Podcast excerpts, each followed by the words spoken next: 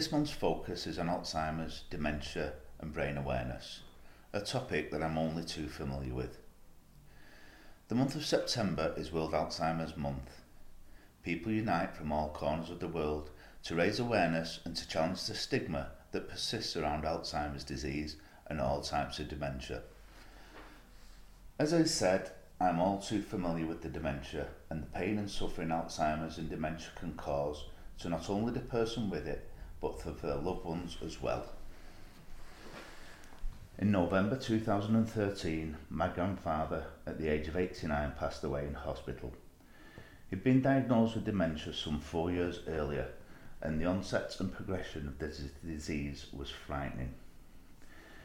In the early stages, there was denial and varying strategies used by him to hide the condition, even from professional medical assessors. Questions would be answered with questions, and once during an assessment was asked what month of the year it was. Looking outside and seeing snow on the ground, he guessed winter. He wasn't wrong, it just wasn't the question he had been asked. I would visit him and my gran on the weekends with my two boys. At the time, they were aged 11 and 13. He would ask them what they were doing at school. They would answer him, and then he would gaze out the window for a few minutes. Returning to the room, it would be like he was seeing us for the first time in his front room that day, and he'd ask the boys the same question, and so this would continue. The boys would find this amusing at first.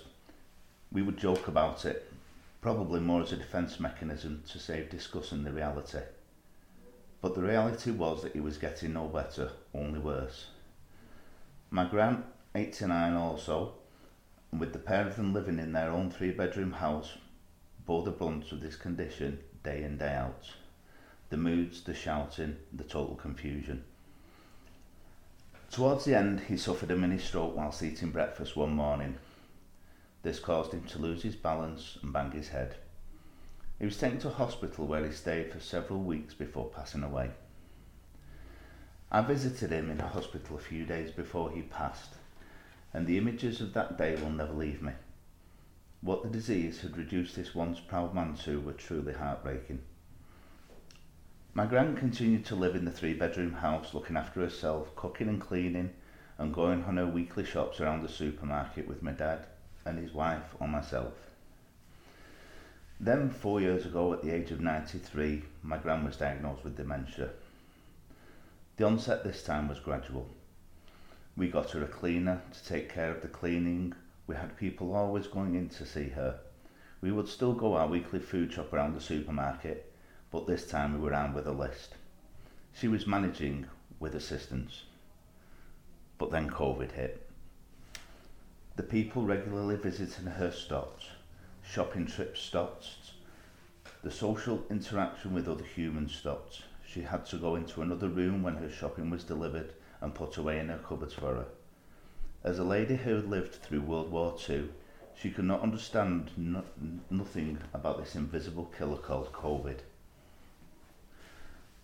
This had a devastating effect on her dementia, and the progression was unbelievably quick. With restrictions in place and care homes not taking new residents, we had to wait until just over 12 months ago before we, before we could get her into a care home where she lives with other people. She has her own comfortable room, three meals a day, and is warm and very well cared for. I visit her weekly, and we have the same 10 minute conversation over and over for the full hour of my visit.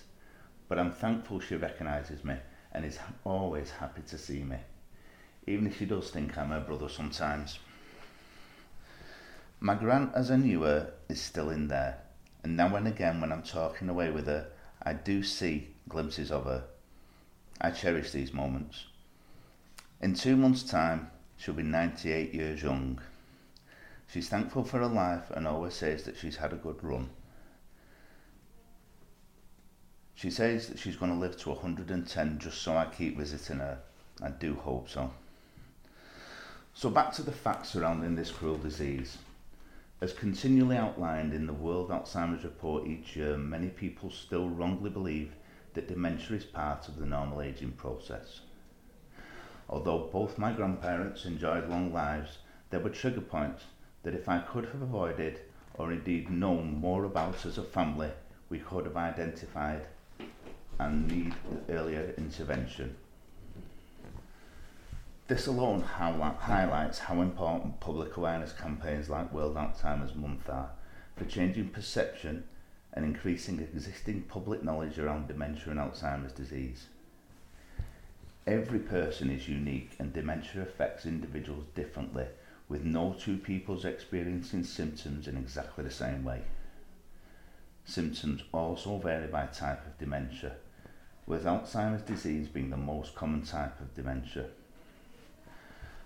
10 of the most common warning signs are memory loss, difficulty performing familiar tasks, problems with language, disorientation to time and place, poor or decreased judgment, problems keeping track of things, misplacing things, changes in mood and behaviour, and challenges understanding visual or spatial information. Withdrawal from work and social activities is also another if these signs are new, they may be signs of dementia. Remember, dementia is not part of normal aging. If you think that these problems are affecting your daily life or the life of someone you know, you should talk to your doctor or seek out more information from the National Alzheimer's or Dementia Association. There are many contributing factors for dementia. Some of the main ones are poor physical inactivity, smoking, excessive alcohol consumption, obesity, head injury, air pollution, infrequent social contact, less education, hypertension, diabetes, depression.